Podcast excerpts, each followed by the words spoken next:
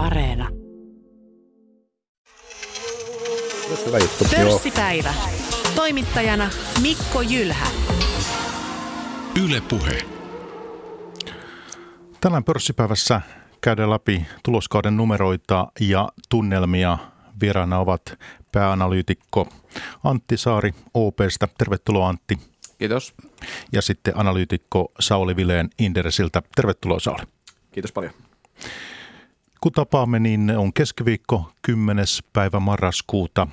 Kaikki Helsingin pörssin yhtiöt eivät ole vielä raportoineet. Muun muassa Fortum, Camux, Remedi raportoivat vasta tämän keskustelun jälkeen.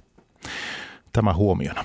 Mutta hei, hyvät herrat, tämä tuloskausi, niin mun käsityksen mukaan liikevaihdoissa ei ole nähty suuria yllätyksiä, mutta marginaalit, sitten liiketulokset ovat olleet hieman odotuksia parempia, siis Helsinkiä kun tarkastellaan tässä. Pidetään tämä nyt fokuksessa. Kuitenkin tähän kärkeen, niin pitääkö tämä kutinsaantti? No kyllä se näin nimenomaan pitää, että meidän seuraamissa yhtiöissä, mitä meillä on OPlla seurana Suomi-yhtiöitä, niin liikevaihdot on kasvanut Q3 yhteensä 14 prosenttia ja liikevoitot 33 prosenttia ja, ja nimenomaan tämä yllätys tulee sieltä tulosten puolelta. Liikevaihdot on mennyt hyvin pitkälti odotusten mukaisesti, että yhtiöiden kannattavuustasot on edelleen ollut erittäin vahvoja. No tuota, mistä sitä johtuu? No kyllä mä sanoisin, että niin kuin tässä on osittain edelleen tätä koronaefektiä, eli monilla aloilla kysyntätilanne elpyy. Samaan aikaan on vielä näitä poikkeustoimia, tilapäissäästöjä meneillään.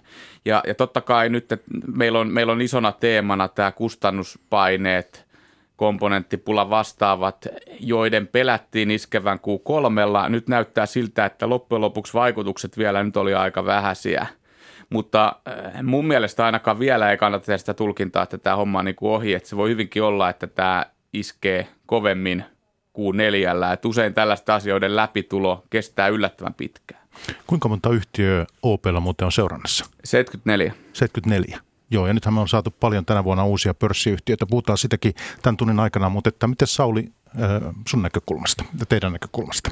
No ei pitkälti, pitkälti samoja ajatuksia kuin Antille, että kyllähän toi vahva liikevaihdon kehitys valuu, valuu tehokkaasti läpi, varsinkin kun toi, ehkä se kulurakenne ei vielä tosiaan Q3 ole näyttänyt sitä nurjaa puoltaan täysmääräisesti, että kyllä se kustannuspaine tulee vaan tässä kasvamaan, niin kyllä me ensi vuonna nähdään sitten paremmin se normaalisoitu marginaalitaso siinä mielessä. Mutta mut kokonaisuutena, niin kun kysyt alkuun, että millainen tuloskausi, niin. niin on ollut hyvä tuloskausi. Ei siinä oikein, oikeinkin, oikeinkin hyvä ja kyllähän niin kuin kautta linjan on, on ollut, totta kai yksittäisiä heikko, heikkouksia on siellä täällä, mutta isossa kuvassa niin kuin, niin kuin hyvin laajalla rintamalla on mennyt hyvin.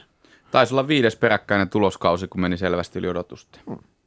Voinko pyytää Antti, että ihan vähän lasket vaikka mikrofoni lähemmäs? Noin, kiitos. Niin tota, menee kotistudioon sitten kunnolla. Nyt sitten jos mietitään viime vuosi oli tietysti täysin poikkeuksellinen. Niin tämä suhteessa 2019, niin minkälainen vuosi me ollaan saamassa tästä?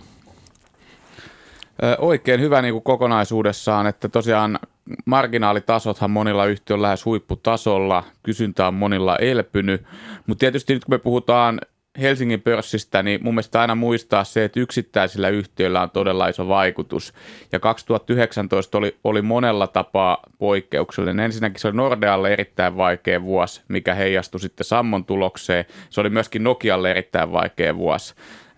Nordea, Fortumin luvuista puuttu vielä pääsääntöisesti silloin nämä Uniperin tulokset, koska omistus oli alhaisempi. Eli yksinään nämä jo, jo selittää sitä, että miksi se 19 – tulostaso ei ollut ihan niin kuin sanotaanko täydessä potentiaalissaan, vaikka toki useimmilla yhtiön lukumääräisesti meni silloin oikein hyvin. Kuitenkin jos tuloskautta on yrittänyt tässä vähän seuralla, niin mitä valtavia niin osakekohtaisia hintamuutoksia ja liikkeitä tässä nyt ei ole näkynyt. Tämä on ollut aika tasasta syyskuun ropin jälkeen tunnelmat ikään kuin, vai onko tämä havainto oikein?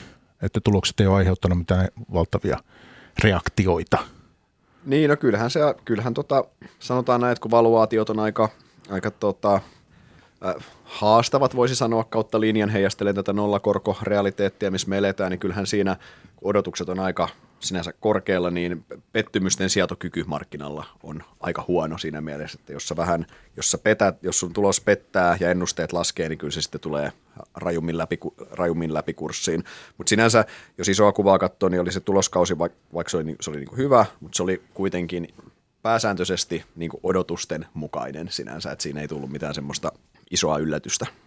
Joo, ja me, me itse asiassa laskettiin auki, että meidän seuraamista yhtiöistä niin keskimääräinen tulospäiväreaktio oli miinus 0,2.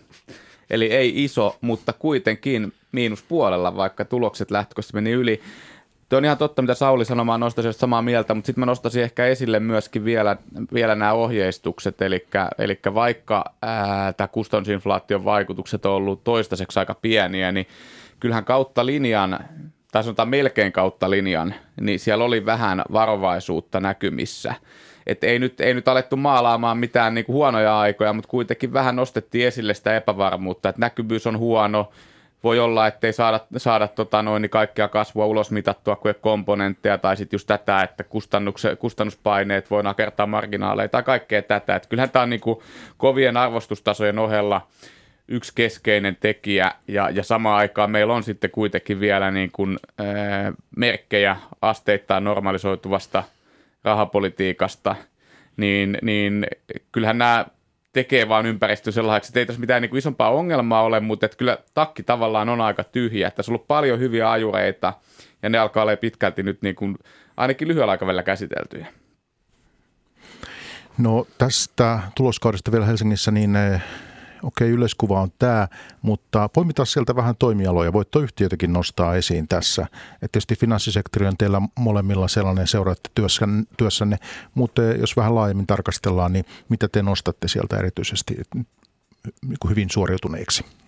Haluatko Antti aloittaa vai mietitkö No mä, mä voin aloittaa. Tota, kyllä ainakin niin kun, metsä- ja metalliteollisuus mm. oli sellaisia, mitkä nousee – Eli, eli metsäpuolellahan siellä on edelleenkin siis pakkausmateriaalikysyntä on tosi kovaa, sellun hinta on hyvällä tasolla,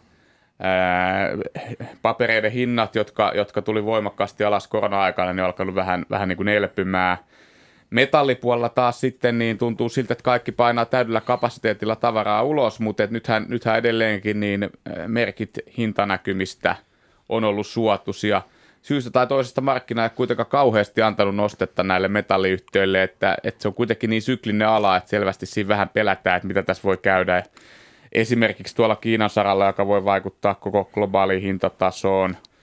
Öö, ainakin nyt noin yksittäistä yhtiöistä tietysti Nokia oli, oli tosi vahva, joskin siinä mielestäni oli vähän niin kuin tilapäistekijöitä mukana. Sitten totta kai kun me Helsinkiin katsotaan, niin kyllä meidän niin kuin aina konepajasektori pitää nostaa esiin, on se sitten hyvästä tai hyvästä tai huonossa, koska se on kuitenkin niin merkittävä sektori, sektori meidän pörssille. Niin konepajat, kyllä se niin meidän paperissa kääntyi isossa kuvassa plussan, plussan puolelle kuitenkin, että joo, siellä oli tiettyä, tiettyä heikkoutta osassa raporteissa, mutta isossa kuvassa niin kuitenkin konepajan kyllähän se kysyntä on tosi hyvää niin kuin laaja-alaisesti kautta linjaa ja se tulee niin kuin se, ja edelleen niin ne kustannuspaineet on ainakin toistaiseksi pystytty aika hyvin taklaamaan kuitenkin vielä ja siinä mielessä näkymä on, näkymä on oikeinkin, oikeinkin hyvä. Et ei, en, ei, ei ole hetkeä ollut tilanne, että konepajoilla tavalla se kysyntänäkymä on näin vahva ja se ongelma on enemmänkin siellä tuloslaskelman niin kuin myöhemmillä riveillä. Yleensä se on ollut ehkä enemmänkin toisinpäin, että tästä kysy, se, se kysyntä on ollut se epävarma komponentti. Mä oon samaa mieltä kyllä noista konepajoista, että, että tuloksissa sitten, toplinehan on siis kaikilla vaan, tuloksissa sillä on enemmän kuin sitten hajontaa. Mm. Et, et se, se on niin kuin, oli hyvin, hyvin vahvoja ja, ja no vaikea nyt sanoa hyvin heikko, mutta sanotaan, että heikko suhteessa odotuksiin. Absoluuttisesti heikkoja suorituksia siellä ei ollut, mutta sen sijaan niitä absoluuttisestikin heikkoja suorituksia toki nähtiin kyllä niin kuin rakentamisessa sitten, että tietysti ennakko-odotuksissakin voi ajatella, että tämä on yksi sellainen toimiala, mihin kustannuspaineet iskee ehkä voimakkaimmin, koska me on nähty todella kovia hinnannousuja metalleissa ja, ja puumateriaaleissa, esimerkiksi muissa rakennusmateriaaleissa, niin kuin tiedetään, niin tämä on sellainen ala, missä hinnankorotuksia ei ole helppo tehdä lyhyellä aikavälillä. Että jos on julkaistu hinnasto asuntojen hintatasosta mm. niin, niin, ja, ja tehty kaupat, niin se on vähän vaikea sen jälkeen enää puuttua siihen, että, että tota, päästäisiin niitä sormeille. Että toki siellä on muitakin ongelmia, mutta että siellä oli kyllä isoja pettymyksiä. Sitten yksi mielenkiintoinen äh, sektori tämän kustannusinflaation osalta mun mielestä on myöskin tuo elintarvikkeet. Et siellähän tulokset oli ihan hyviä, mutta kommentit oli kyllä hyvinkin varoittelevia. Et sitä selvästi tuotiin esiin, että kustannuspaineet on kovat ja ne tulee iskemään läpi. Et mielenkiintoista nähdä kuin neljä näiden osalta. Kyllä.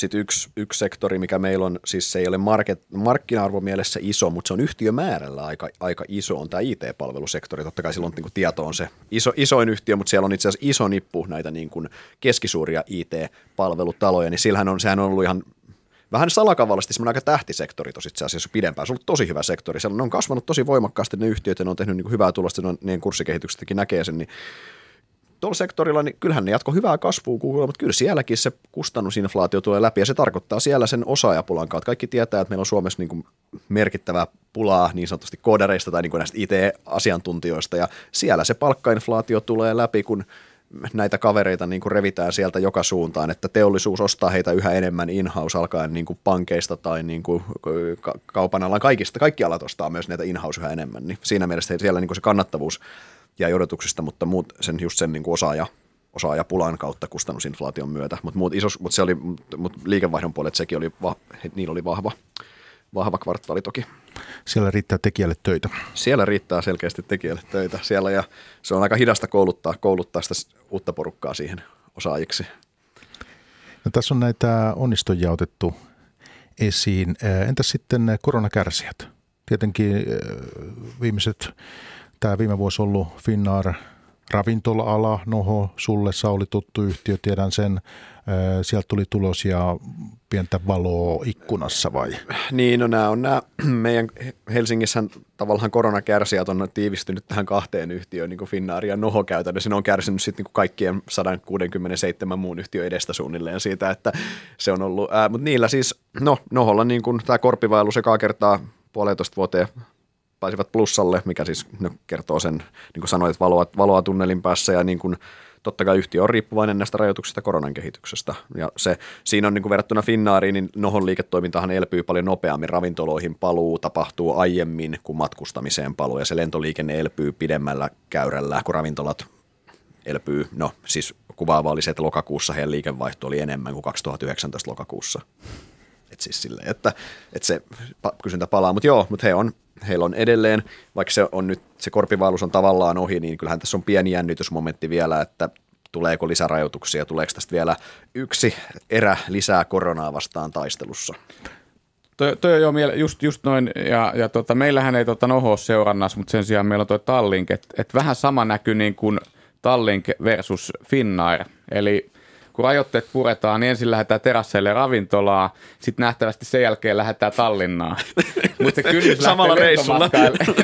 Niin, no samalla tai eri, mutta se kynnys lähtee lentomatkaille on niin kuin paljon isompi. Että, oh. että, että Tallinkillahan oli niin kuin hyvin voimakas elpyminen ja oli, oltiin niin kuin plussan puolella, mutta Finski se matka on pidempi, että se vähän kuitenkin por, porukkaa vieläkin jännittää se, että lähtee Kyllä. lentomatkalle tai varsinkaan Euroopan ulkopuolelle. Että se on niin kuin, pidempi tie, mutta kyllähän täällä niin kuin totta kai elpymistä kaikilla tähän liittyvillä aloilla on nähtävissä, mutta toi on just mielenkiintoinen aspekti kanssa, että pörssissä nämä koronahäviäjäsektorit on, on niin kuin erittäin vahvasti aliedustettuna.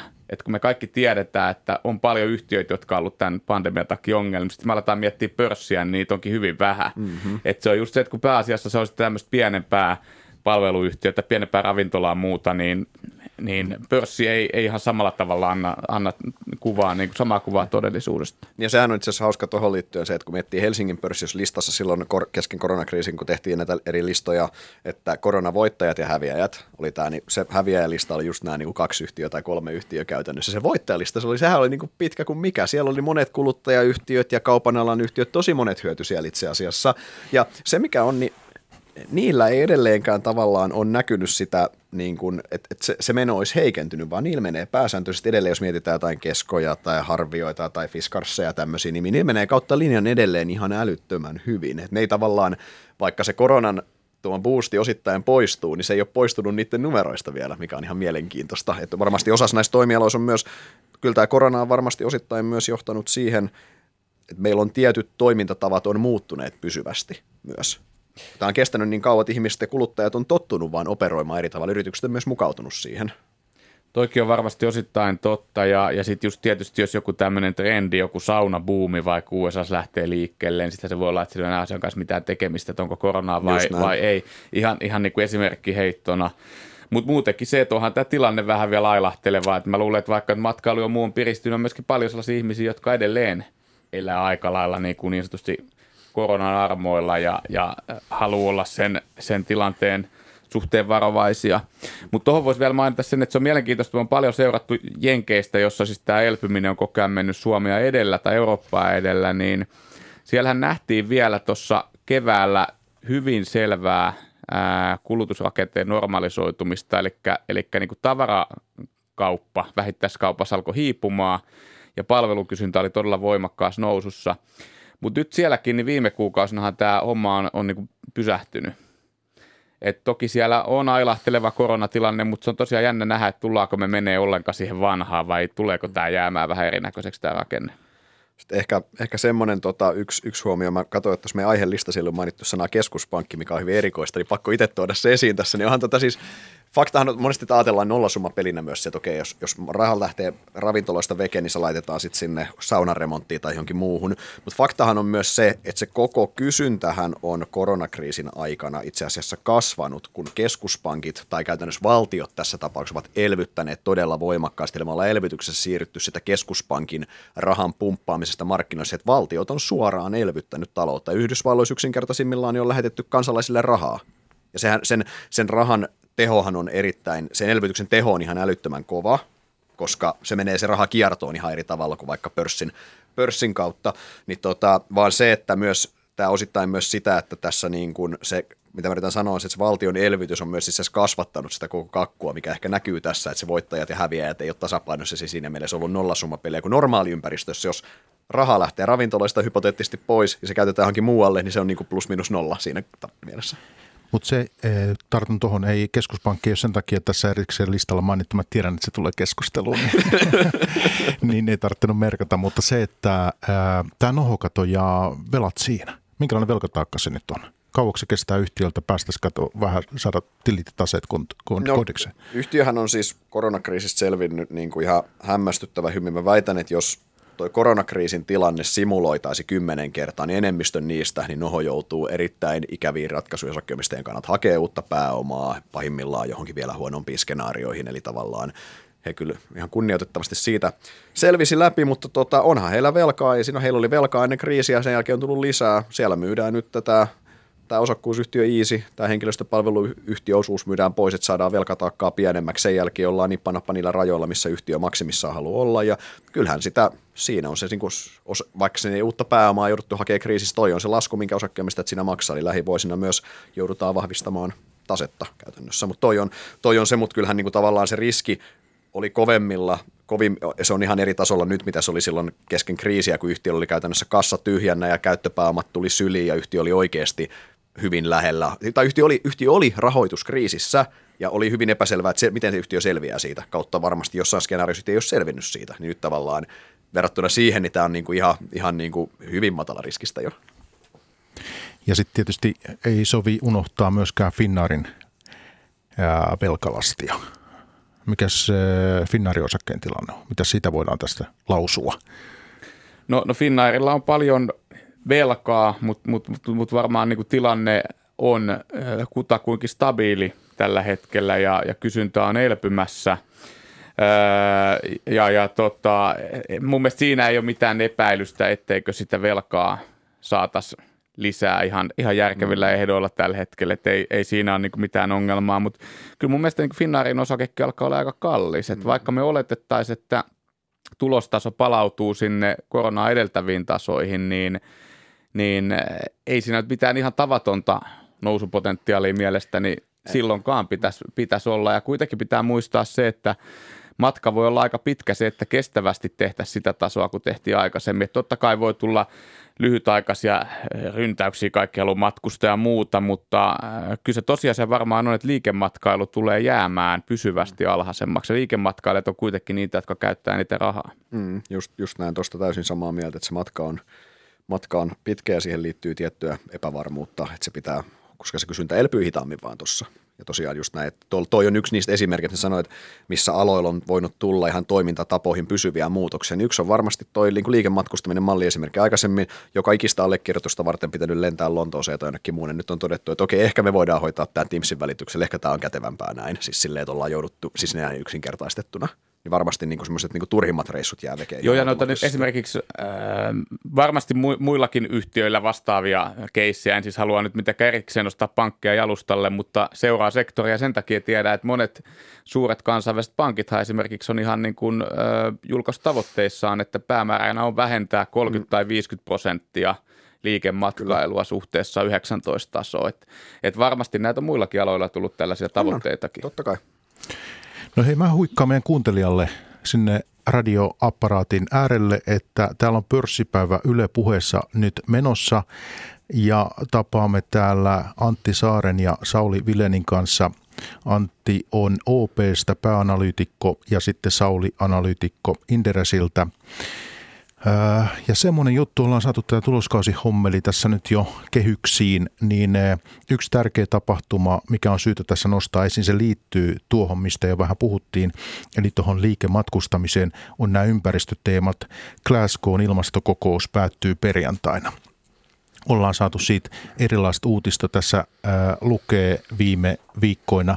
Niin miten yrityselämän näkökulmasta, niin mitä uutta Antti tämä on tuonut mitä olet huomannut, miten markkinat on ottanut näitä uutisia vastaan? No totta kai tämä on semmoinen, mitä aika isolla mielenkiinnolla seurataan, mutta mun mielestä ei missään tapauksessa mikään game changer. Iso kuva on, on niin kuin ennallaan, eli tota, kyllä niin valtiot muutamia vastarannan kiiskejä lukuun ottamatta on isossa kuvassa hyvin samoilla linjoilla, eli nyt on kiire tehdä asioita – Ää, myöskin liike-elämässä niitä asioita täytyy tehdä paljon. Ää, materiaalitehokkuutta, kierrätystä, uusiutuvan energian käyttöä, kaikkea tätä tarvitaan paljon ja, ja, ja näihin asioihin täytyy investoida paljon. Joillekin yhtiöille se on taakka, lisää kustannuksia, joillekin se taas on iso mahdollisuus. Mutta kyllä mä edelleen haluaisin myöskin nostaa tässä esille sen, että aika paljon aina halutaan niin kuin – tämän teeman ympärillä nostaa esiin sitä, mitä valtiot päättää, mutta mut tosiasiassahan mun mielestä niin vähän niin kuin tässä lähetyksen alkua puhuttiin, että, että, että valtiot puhuu, mutta ei tee ja yhtiöt sitten taas tekee, että, että, että kyllä se yhtiöille se iso paine tällä hetkellä tulee nimenomaan markkinavoimien, sijoittajien, asiakkaiden, yhteistyökumppanien puolelta – Eli, eli se tietoisuus tästä ongelmasta on laajentunut niin paljon, että, että, että sitä vaaditaan liike-elämässä. Se on mun mielestä paljon isompi ajuri kuin se, että valtiot asettaa jotain sääntöjä tai rajoituksia. Mutta otan eh, tuossa sikäli kiinni, että jos ajatellaan vaikka tätä EU-muovidirektiiviä, niin kyllähän sekin nyt vaikuttaa jo suomalaistenkin arkeen eri tavoin, että kyllähän tässä ollaan ikään kuin liikkeellä ollut tälläkin puolella sentään. Se on totta, joo. Se on totta, että on siellä ihan hyviä aloitteita juuri silläkin puolella. Niin kuin, t- tämä on yksi esimerkki siitä, mutta ehkä, ehkä mietin tässä nyt ensisijaisesti juuri niin kuin näitä, näitä tota, päästöjen vähennystoimenpiteitä ja, ja vastaavia.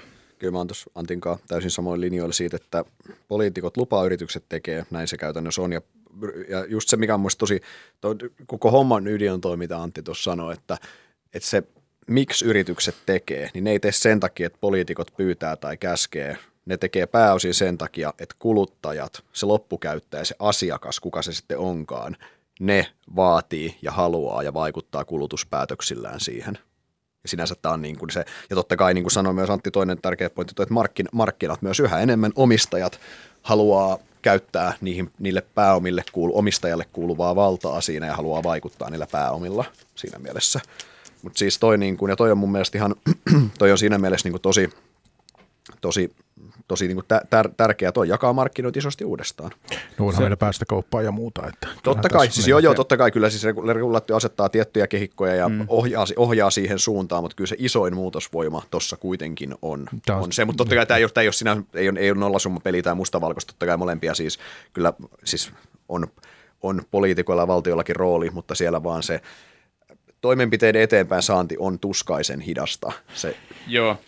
Ja, ja just ehkä voisi sanoa sen, että, että onhan, siis politiikallahan on totta kai se, se, se rooli tässä, että sillähän asetetaan tietynlaiset minimivaatimukset, että, että koska on niin kuin päästöttäviä aloja, niin, niin näissähän olisi muuten helppo vaan todeta, että okei, no me ei olla vastuullinen yhtiö, niin toimita sitten ihan miten halutaan, niin on se hyvä, että sulla on niin kuin tietyt standardit ja, ja vaatimukset. Ja päästökauppa mun mielestä on niin kuin hyvä asia, mutta, mutta kyllähän se nimenomaan näin on, että yhä enemmän yhtiötkin on alkanut nimenomaan ymmärtää sen, että kun, kun kuluttaja ja sijoittaja sitä vaatii, niin ei mietitä ainoastaan sitä niin kuin keppinä, että nyt tehdään näin, jotta me ei saa sapiskaa, vaan myöskin halutaan löytää niitä mahdollisuuksia – Eli, eli miten me voidaan olla ratkaisemassa tätä ongelmaa. Nythän on paljon esimerkiksi erilaisia akkuteknologioita tai muita, mitkä, mitkä on sitten tarjonnut monille yhtiöille paljon nostetta. Eli sä haluat olla mukana esimerkiksi liikenteen sähköistämisessä ja, ja, ja sä teet sille paljon tulosta ja saat markkina-arvon nousua.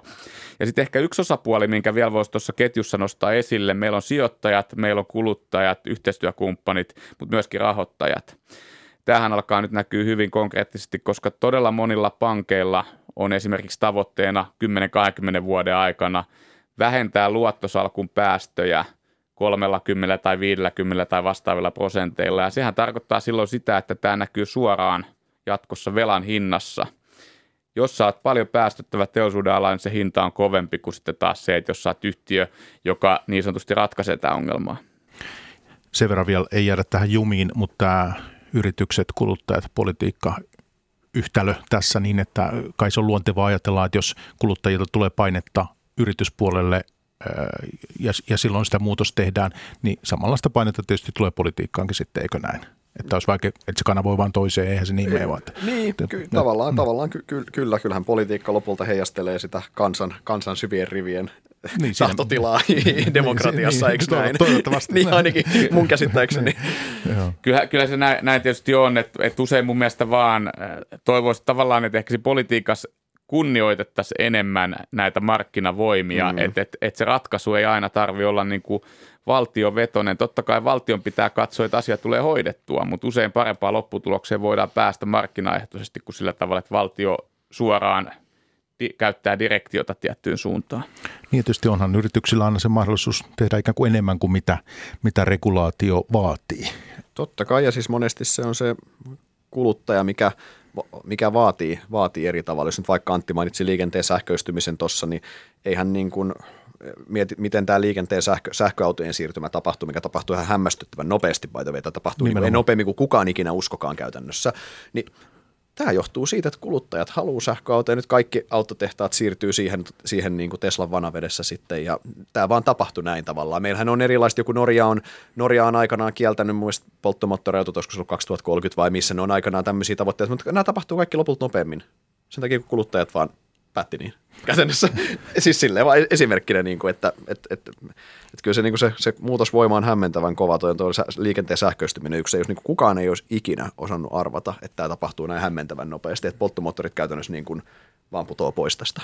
On ihan samaa mieltä. Äh, oli ajatuksissa tuo sama juttu. Itse en omista autoa, en sähköä enkä polttomoottoria mitä, mutta tota, oli ihan sama ajatus tuossa.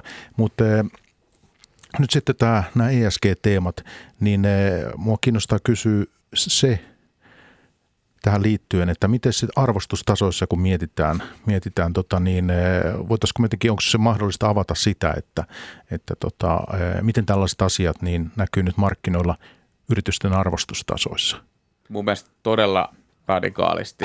Kyllä. Et, et jos me otetaan nyt vaikka Suomesta ehkä se tunnetuin menestysesimerkki tältä puolelta toi Neste, niin kyllähän ne arvostustasot on ihan jotain muuta kuin ne oli pari vuotta sitten – vaikka se story tietyllä tavalla on ihan sama, mutta niin kuin nyt on niin kuin herätty just siihen, että että tämä on osa ratkaisua. Ää, se pääsee kaikkiin tämmöisiin niin vastuullisuusindekseihin ja vastuusrahastoihin sisään ja, ja silloin se niin kuin näkyy voimalla. Sitten taas ehkä toisella puolella voisi hyvin sanoa niin kuin nämä amerikkalaiset tupakkajätit, Philip Morrista ja vastaavia, niin yhtiöt tekee loistavaa tulosta vuodesta toiseen tasaisesti – niillä on silti aivan naurettavat arvostustasot, mikä taas heijastelee sitä, että ehkä sijoittajat eettisistä syistä karttaa näitä, mutta osin ehkä rationaalistikin ajatellen, että nämä on niin kuin sellaisia yhtiöitä, joille joko regulaatio tai kuluttajan tai minkä tahansa kautta koituu jollain teillä jotain ikävää. Eli nämä tupakka on mun mielestä silleen niin kuin hyvä esimerkki, että se on niin selkeästi laitettavissa – tällaiseen niin kuin epäeettiseen koriin. Että mä en nyt esimerkiksi mitään olvia todellakaan laittaa sinne, koska mun mielestä niin kuitenkin olut ja virvoitusjuomat, ne on ihan, mm. ihan niin kuin mm-hmm. peruspäivittäistavaroita, mutta tämä on aika helppo niin kuin laittaa siihen koriin.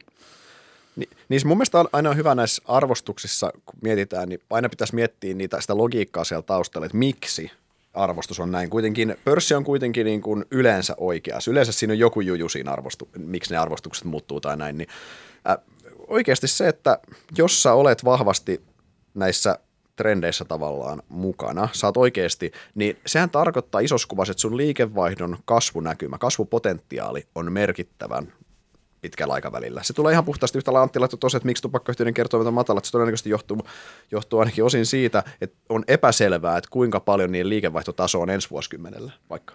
Sitten, niin kuin tavallaan taas toisinpäin käännettynä, että kuinka, kuinka paljon niin kuin sähköautojen kysyntä on ensi vuosikymmenen. Siinä on aika helppo vastata, että se on niin kuin dramaattisesti isompi kuin nyt, eikö niin? Tai että kuinka mm. paljon tuuliturbiineja tarvitaan ensi vuosikymmenellä tai näin. Se, niin kuin se, on, se, on, niin kuin se on se keskeinen fundamentti, että siellä on todella vahvat kysyntäajurit.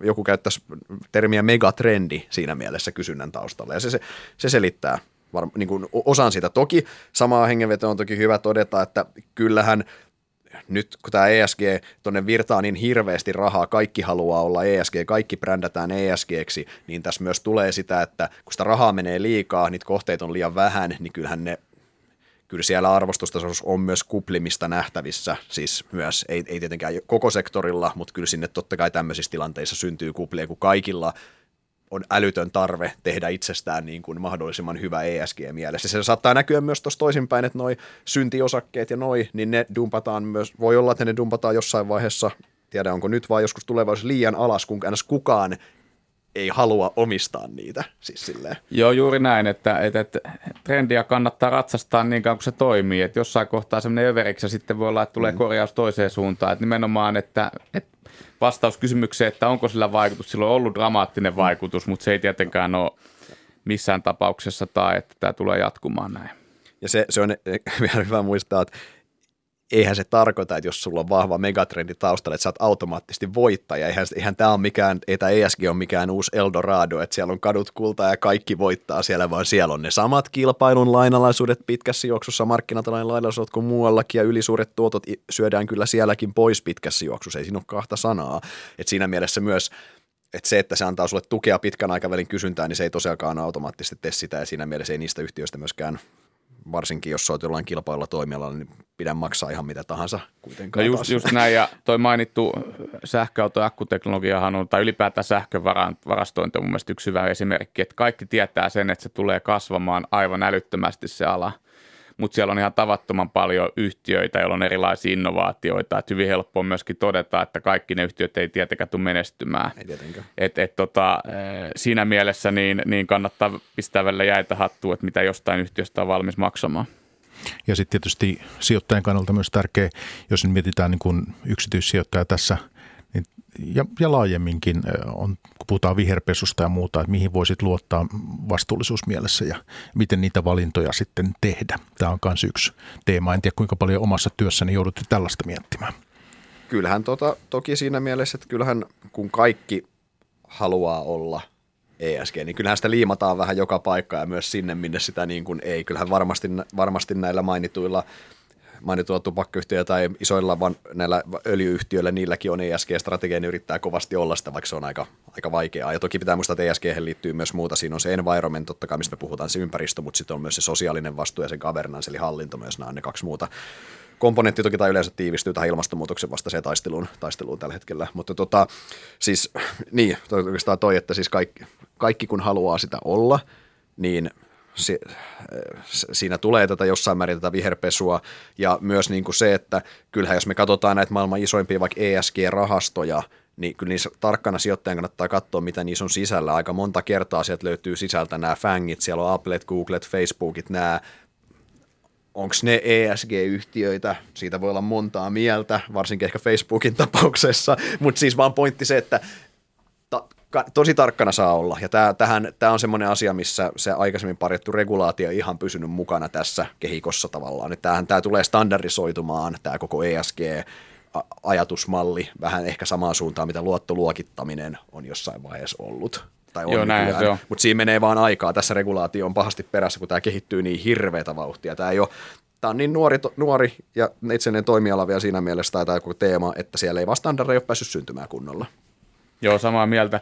Ehkä se voisi vielä tuossa todeta, niin kuin Sauli vähän maalas näitä mahdollisia kuplaantumisia tietyissä paikoista, missä on täysin samaa mieltä, mutta tämä osittain mun mielestä linkittyy nyt myöskin tähän, tähän niin kuin valtioiden toimintaan. Että valtiothan nyt kovalla innolla paljon haluaa erilaisia, erilaisia niin kuin investointirahastoja ja muita perustaa. Että kyllä mun mielestä tilanne kuitenkin on se, että on niin kuuma teema, että jos sulla on fiksu innovaatio, fiksu yritys, joka ratkaisee näitä ESG-haasteita, niin se ei todellakaan jää rahoituksesta kiinni, että sitä rahaa löytyy kyllä yksityiseltä puolelta. Et ehkä tämä on just yksi niitä asioita, missä, missä voisi mun mielestä luottaa enemmän tähän niin kuin, tota, noin, niin, markkinavoimiin.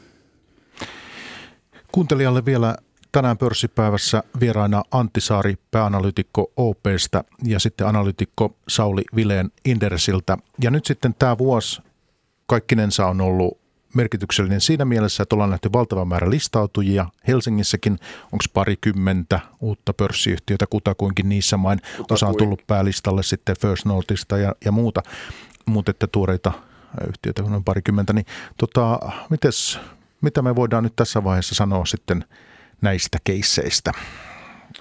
No, no jos mä aloitan, niin kyllähän siis tavallaan, kyllähän nyt on niin kuin vielä on liian aikaista – tuomita tai antaa lopullista arvosanaa tai arviota siitä, onko nämä ollut hyviä vai huonoja. Mehän nähdään vasta vuosien päästä. Nythän meidän pitäisi katsoa tavallaan niitä useampi vuosi sitten listautuneita ja arvioida, oliko ne hyviä tehty. silloin. Mutta isossa kuvassa, jos me katsotaan kuitenkin, niin meille tullut se parikymmentä, kuulemma kymmenen, ainakin jos tulossa lisää, tämä itse asiassa tulee olemaan tällä, jos ne näin menee, niin tämä on korkein listautumisvuosi Helsingissä. Se, mikä kyllähän se laatu on pääosin ihan hyvä ainakin mun mielestä, mitä sinne tulee. Totta kai siis laatu vaihtelee noin isossa massassa, mutta pääsä, pääsääntöisesti se on ihan hyvä laatusta tavaraa. Arvostukset on toki korkeat, niin kuin muullakin muuallakin pörssissä heijastelee sitä. Ei ole mitään, se on ihan selvää, että se menee muun pörssin mukana. Arvostus on kautta linjan korkeat, mitkä heijastelee tätä nollakorkorealiteettia ja muutenkin aika pitkälle jatkunutta nousumarkkinaa. mutta siis se, se ehkä niin kuin, että sinänsä, sinänsä mun mielestä edelleen tuo laatu on ihan ihan niin kuin jos, jos laatu on ja se valuaatio on enemmän se asia, mikä ehkä sitten siinä, siinä hiertää. Se, mistä mä oon niin kuin, vielä pakko sanoa tuohon niin kuin vähän yhteiskunnallinen kulma, tuohon on tosi, se mikä on niin kuin selkeästi nähtävissä, että pörssi on kiinnostavampi pääomakanava kuin aiemmin. Joo, tässä on varmasti tässä, tässä nykyisessä vyöryssä mukana tämmöistä syklin tuomaa hyvää. Totta kai siinä on aika paljonkin sitä, mutta kyllä mä väitän, että tässä on myös tapahtunut jotain rakenteellista muutosta Suomessa, että pörssi on vaan yrittäjille kiinnostavampi kanava, mitä se on ennen ollut. Ja tämä on siis ihan äärimmäisen tärkeää, koska faktahan on se, että niin Suomessa ja Euroopassa meidän ongelma on se, että me ollaan vähän liian pankkirahoitteinen tai rahoitusjärjestelmä, kun Jenkeissä on enemmän niin kuin markkinavetoinen kuitenkin ja, ja Briteissä myös, niin se, että pörssi olisi parempi pääomakanava, silloin olisi oikeasti ihan niin kuin pitkässä juoksussa kansantalouteenkin positiivisia vaikutuksia. Niin siinä mielessä se on niin kuin tosi, se on mielenkiintoista jossain vaiheessa, kun joku, joku saa selitettyä se, että mikä se fundamentaalinen muutos on, että yrityksiä niin kuin tulee enemmän. Mutta siis mä uskon, että tässä on ihan kestävä trendi kyllä takana. Tämän päivän yksi suuri uutinen on tämä Voltin yrityskauppa ostetaan. Ei tullut pörssiin sitten, että ei, sehän oikeastaan ainoa negatiivinen asia, mitä sitä keksii ainakin mun mielestä. Se olisi se mm. ollut Helsingin pörssiin, siis hitsi se olisi ollut kiva lisä. Se olisi kuitenkin tuommoinen oikeasti tuommoinen niin kuin megakuumalla toimialalla ihan hurjan hieno tarina. Tuossa olisi herättänyt niin kuin eri, eri tavalla ulkomaisten sijoittajien kiinnostusta varmasti, jos myös nostanut Helsingin profiilia ehkä kansainvälisten sijoittajien silmiin jossain määrin. Se olisi ollut siinä mielessä. Sehän olisi ollut ihan valtavan kokoinen firma, siis tuolla valuaatiolla jo, niin sehän oli samankokoinen merkki kuin Wärtsilä. Se on pörssin, mitä mä Helposti kol- kaksi viidessä. Niin, mä katsoin, että se oli 13 suurin las- lasken tuossa eilen illalla, kun näin sen diilin. Niin siis vaan niin kuin, pointti, että se, on niin kuin, se olisi ollut siis silleen tosi, se sääli, mutta hei, muuten niin ihan fantastinen juttu ja onnittelut kaikille volttilaisille. Upea, upea tarina kyllä, ei muuta kuin lakki päästä. Just näin, ja ehkä, ehkä tuohon voi sanoa tuo voltti, että on sellainen ala, missä luonnollisesti tapahtuu vielä konsolidaatiota, että, että, että se varmaan on yksi syy, miksi näin kävi ennen kuin ehti tulemaan pörssiin, mutta ilman muuta olisi hyvin, hyvin voinut, voinut tulla sinnekin. Ehkä niin kuin yleishavaintona näistä listautumisista voisi sanoa sen, että tässähän on tänä vuonna tullut korostetusti yhtiöitä, jotka on niin kuin tarinassaan hyvin aikaisessa vaiheessa, eli niillä on houkutteleva kasvupotentiaali – Ää, mutta tota noin, niin, sanotaan, että, niin kuin, että se liiketoiminnan historia on aika, aika lyhyt. Ää, otan tämän ihan vaan neutraalina havaintona esille, että näyttää sitä, että pörssiin monin paikoin tullaan nyt niin kuin aikaisemmassa vaiheessa sitä mm. kehityssykliä kuin, kuin tota noin, niin aikaisemmin. Mm. Ja tuossa ei sinänsä ole mitään kunhan ne hinnoitellaan oikein, niin siinähän ei sinä saa mitään pörssiä. Onhan pörssi niin kuin, pitäisi olla avoin pääomakanava niin kuin alkuvaiheen kuin kypsemmänkin vaiheen yritykselle siinä mielessä. Että tosi sinänsä se on niin kuin ihan mä itse näen sen niin positiivisena kehityksenä, kunhan vaan ne hinnoittelut on sitten Juuri järkeviä ja se, että ollaan myös rehellisiä sijoittajille niistä realiteeteista, mitkä niihin keisseihin liittyy. Se on ihan selvää, että niiden riskitaso on erilainen kuin tämän meidän tyypillisen kaksivitosumpin tai karkotekin tai muu. Ju, just näin, ja tämä on toinen tavallaan, mitä haluaisi niin piensijoittajille highlightata, että pörssiyhtiöitäkin on erilaiset. Totta kai näissä on sitten ne riskit ihan toisenlaiset, joskin on kyllä mahdollisuudetkin, kuin mm-hmm. sitten esimerkiksi jossain vakaammassa isommassa yhtiössä. No nyt sitten Sauli, me olemme pörssipäivässä tavanneet aikaisemminkin, mutta ensimmäistä kertaa nyt näin, että Inderes on sitten julkisen kaupankäynnin kohteena. Eli te, te olette yksi näistä listautujista. Näin pääs käymään. Joo, miksi te päädytte tuollaisen ratkaisuun? Kyllähän me tätä ajatusta ollaan kypsytelty jo vuosia. Kyllähän jo silloin aikanaan, kun me tiedettiin, että me ollaan vielä selvästi liian pieni, niin me ajateltiin, että hitsi, olisi hienoa, jos me joskus oltaisiin pörssissä. Me kuitenkin, me ollaan kuitenkin osa tätä pörssin ekosysteemiä meillä on, ja me koetaan sinänsä, että se olisi meille tosi luonteva koti olla osana siellä ja näyttä, näyttämässä omalla esimerkillä myös siellä. Ja sitten toki tässä vuosien saatossa, kun meillä on tämä meidän yhteisö tullut tähän yhä vahvemmin mukaan osana meidän tarinaa, niin me ollaan ajateltu, että olisi aika hienoa, että me ei oltaisikaan yhtiö, kenellä on yhteisö, vaan me oltaisiin yhteisö, kenellä on yhtiö siinä mielessä. Että me haluttiin, sen takia me tehtiin meidän antisille, että me haluttiin meidän yhteisö mukaan omistajiksi ja ilahduttavan moni sieltä lähtikin. Mutta tämä on niin tosiaan hyvin, hyvin pitkän, pitkän prosessin tulos, siis mä en edes muista ekan kerran milloin me tätä pohdittiin, siis siitä on, siitä on jo vuosia vuosia. Se oli silloin tosiaan, me oltiin, aivan, me oltiin, niin kuin, silloin me oltiin aivan liian pieni, pieni vielä pörssiin, siis, mutta, mutta joo, tosi, mutta tosi, tosiaan koetaan, kyllä se niin kuin on ollut päämääränä ja jo pitkään, koska just ne, se, niin kuin, se ajatus, että meidän niin kuin henkinen koti, mun se pörssi sopii meille todella hyvin kodiksi kuitenkin omistuspohjalta, kun katsotaan. No, kotitalousomistajia on 6500 kutakuinkin. Joo, jotain, jotain, semmoista, se, jotain semmoista tällä hetkellä. No miksi te päädyitte siihen, että suurempia sijoittajia ei sitten tullut mukaan, ette ottaneet?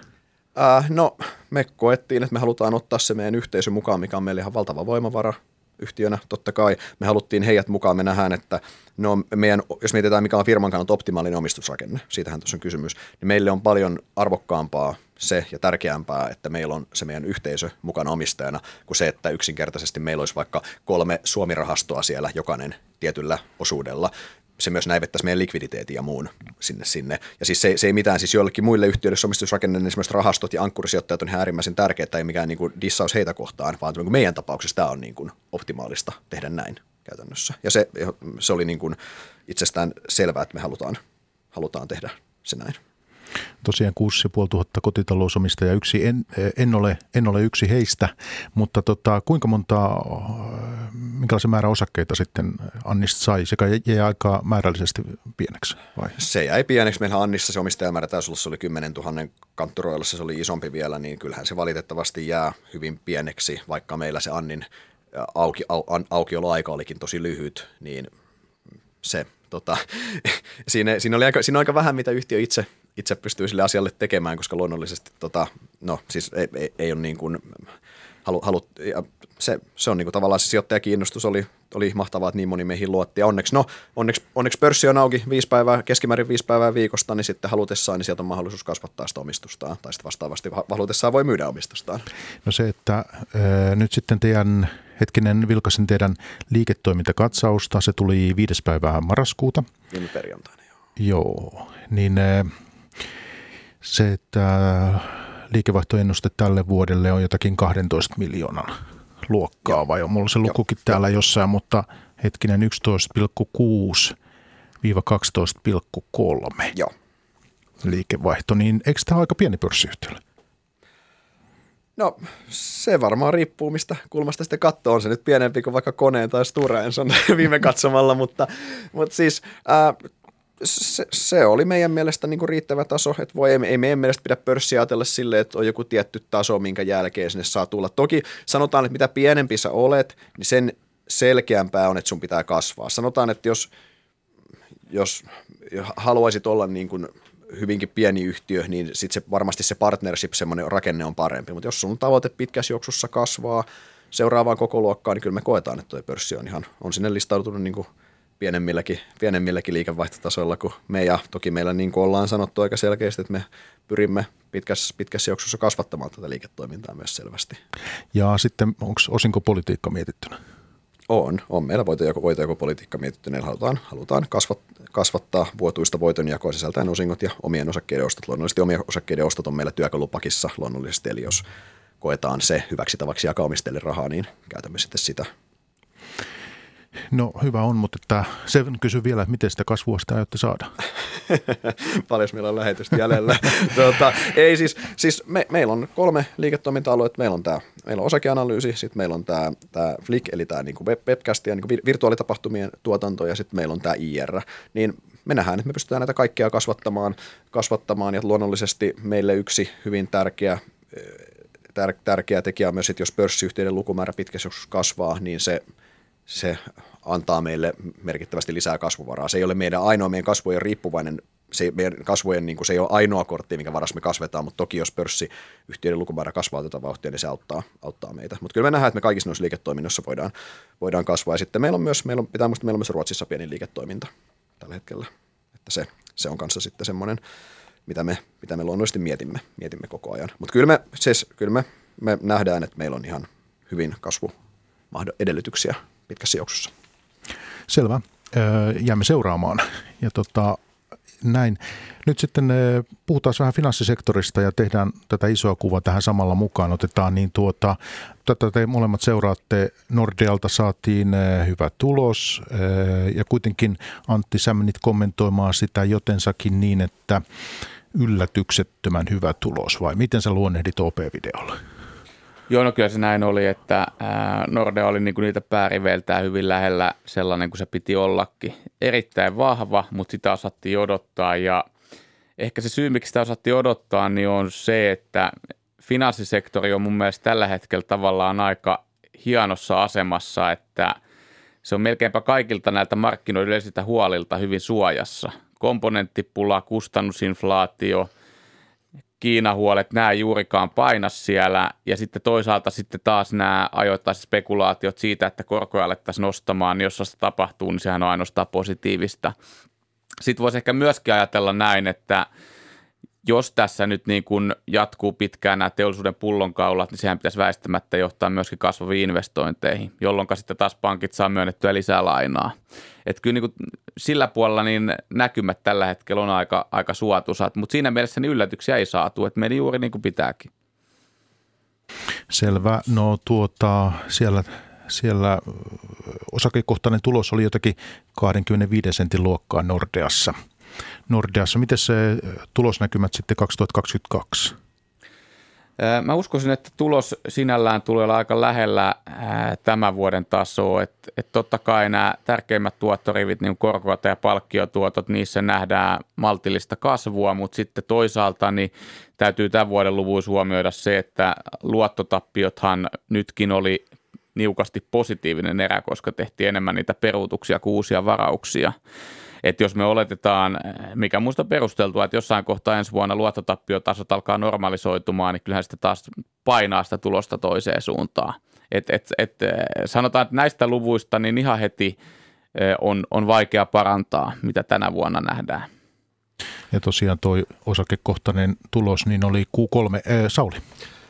Niin, tuohon, tohon, tohon, no, Nordea on vielä semmoinen ehkä niin kuin en, en, ensi vuotta ja pidempää peliä, kun mietitään. Nordeashan on semmoinen yksi ihan kiinnostava havainto, mikä tässä tulee tapahtumaan. Niin Nordeashan tapahtuu vallanvaihto tässä nyt, koska Sampohan tiedetään on irtaantumassa ja irtaantuu kovaa vauhtia. He myös tulee niin kuin jättämään totta kai kaikki, niin kuin nämä, kaikki hallituspaikat sen jälkeen ja tavallaan. Se on kuitenkin Nordea siitä asti, kun Sampo on siihen mukaan tullut, niin on ollut hyvin selvää, kuka siellä on kuskin paikalla. Muut on takapenkillä sitten kyydissä käytännössä. Sampo on niin kuin ollut niin selkeä, vahva omistaja siinä ja he on, he on niin kuin, niin nyt sinne sitten joku muu ottaa sen valtikaa. Sinne ei tule tietenkään uutta noin isoa omistajaa, mutta sinänsä nämä on aina, se ei, mitään, ei varmasti tule mitään isoja strategiauudistuksia tai mitään tämmöisiä, mutta nämä on vaan aina niin kuin mielenkiintoisia tämmöisiä tämmöisiä, koska omistaja on kuitenkin loppukädessä se, kuka näistä asioista päättää, eikö niin? Kuitenkin? Se on just näin, että tavallaan tässä selvä kasvollinen omistaja häviää. Totta kai siellä on Sevian Capital esimerkiksi mukana, että, että, että mikä on niin kuin tavallaan äänekäs ja näkyvä omistaja, mutta totta kai heidänkin osuus on huomattavasti pienempi. Oh.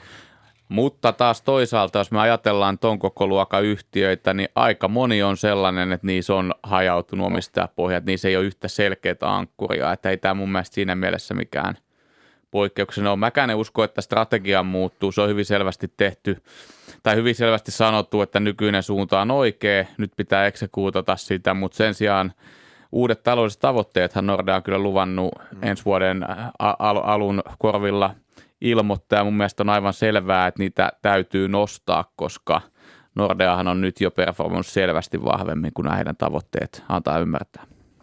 Entäs tämä hetkinen Handelsbankenin vetäytyminen Suomesta? Tämä on nyt tämän yksi syksyn merkittäviä uutisia kuitenkin.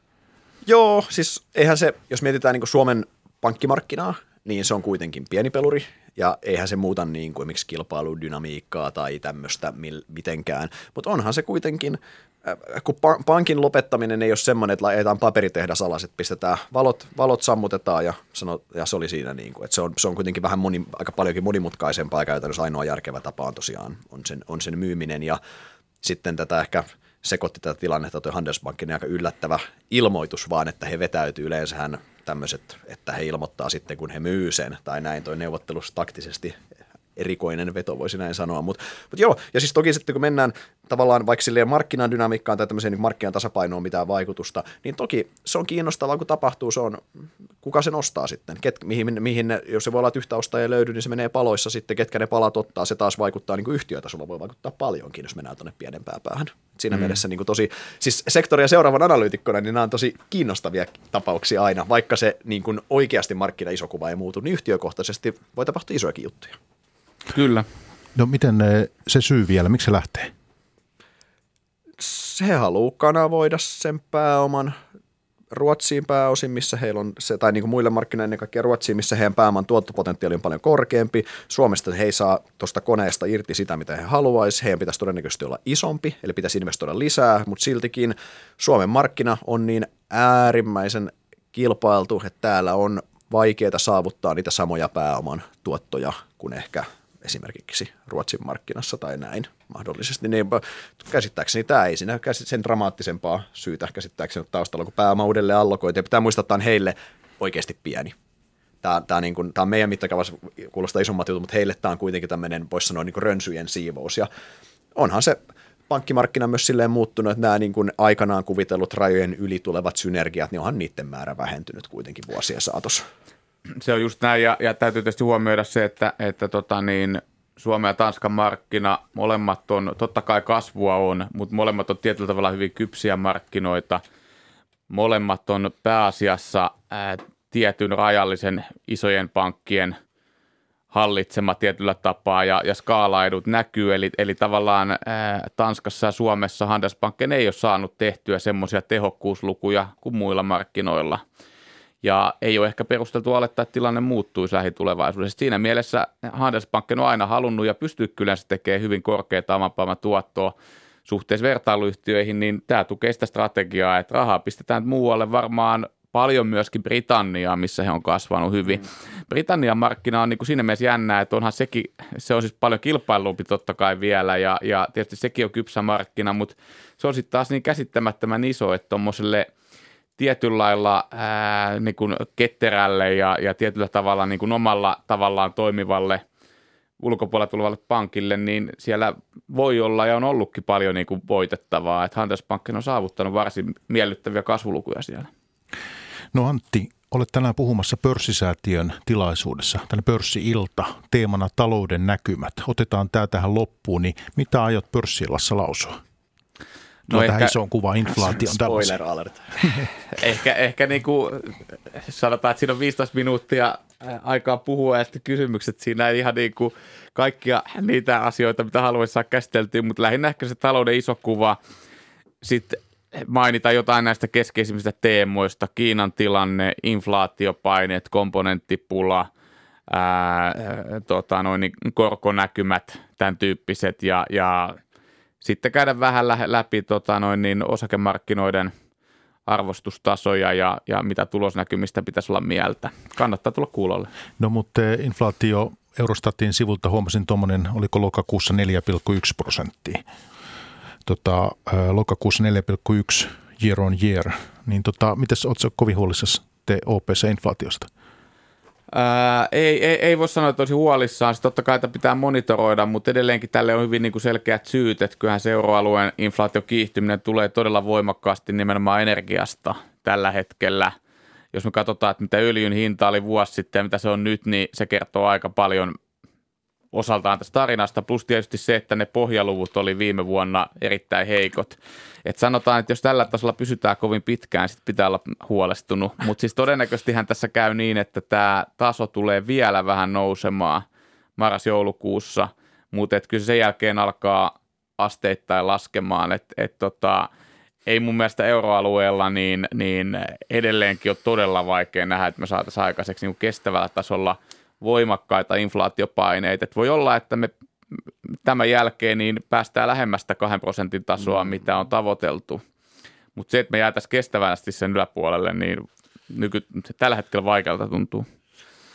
Niin, siis se on samaa mieltä, että vaikealta tuntuu, mutta sitten samalla on, pitää muistaa kuitenkin se, että meillä on ollut tämä poikkeuksellinen finanssipoliittinen kokeilu keskuspankkien toimesta, tämmöistä, mitä ikinä ennen tehty tämä keskuspankkien niin rahan löträys markkinoille ja ties minne. Niin, ja onhan tässä pitkin vuosia keskuspankkikirjat on itsekin ihmetellyt, että miksei tämä johda inflaatio, kun talouskirjoissa, oppikirjoissa sanotaan, että tämän pitäisi johtaa inflaatio, kun me nyt tehdään näin, niin se ei ole johtanut. Niin tavallaan se, että joo, mä uskon kanssa, että se rauhoittuu, mutta onhan siinä myös se, että oho, että jos se inflaatio jääkin pysyvästi korkeammalle ja sitä aletaan huomaamaan, että se onkin tämän keskuspankkioperaatioiden seurauksena, niin se on, niin kuin, se, on, se on myös mahdollista, se on hyvä muistaa, koska edelleen niin tämä viimeistä kymmentä vuotta, mitä keskuspankit tai plus kymmentä vuotta, mitä keskuspankit on tehnyt, niin ei todellakaan opetettu ainakaan sinä vuonna, kun minä olen koulussa ollut. Enkä usko, että sinä vuonna Kantti oli siellä, kun Joo, sama aikaan ollaan oltu. Olen mä siinä samalla, samoilla linjoilla, että niin kuin mä tuossa mainitsin, niin tähän on ilman muuta asia, mitä pitää niin kuin seurata paljon normaalia tarkemmin.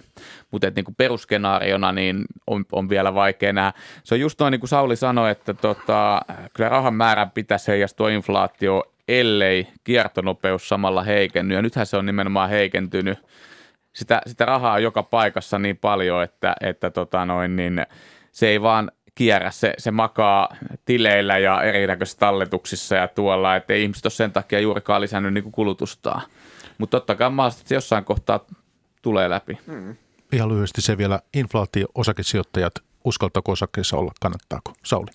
Inflaatiooloissa niin osakkeet on yksi parhaista, ellei paras omaisuusluokka, niin kuin, jos historiaa katsotaan. Samaa mieltä, että, että tota, totta kai inflaatio on asia, joka luo epävarmuutta osakemarkkinoille, mutta mä en oikein tiedä, missä muualla sitä uskaltaisi olla. et, et, et käteen ja velkakäyttö vastaavat on vielä vaarallisempia. Että kyllä niin kuin yleensä kuitenkin osakkeet – menee yli siitä inflaatiosta. Voi tulla tilapäisiä pomppuja, mutta kyllähän niin kuin laadukkaat yhtiöt kuitenkin pidemmän päälle se tuloskunto aina, aina vakaantuu ja, ja, ja tota noin, niin saavuttaa se oikein tason, oli inflaatiota tai ei. Nyt mun on aika kiittää heille. Meillä on tuossa tullut tunti täyteen keskustelua. Antti Saari, pääanalyytikko OPstä, tänään vieraana. Kiitos Antti. Kiitos. Ja sitten analyytikko Sauli Vileen Inderesiltä. Kiitos Sauli. Kiitos, oli tosi hauskaa. Pörssipäivä. Toimittajana Mikko Jylhä. Yle Puhe.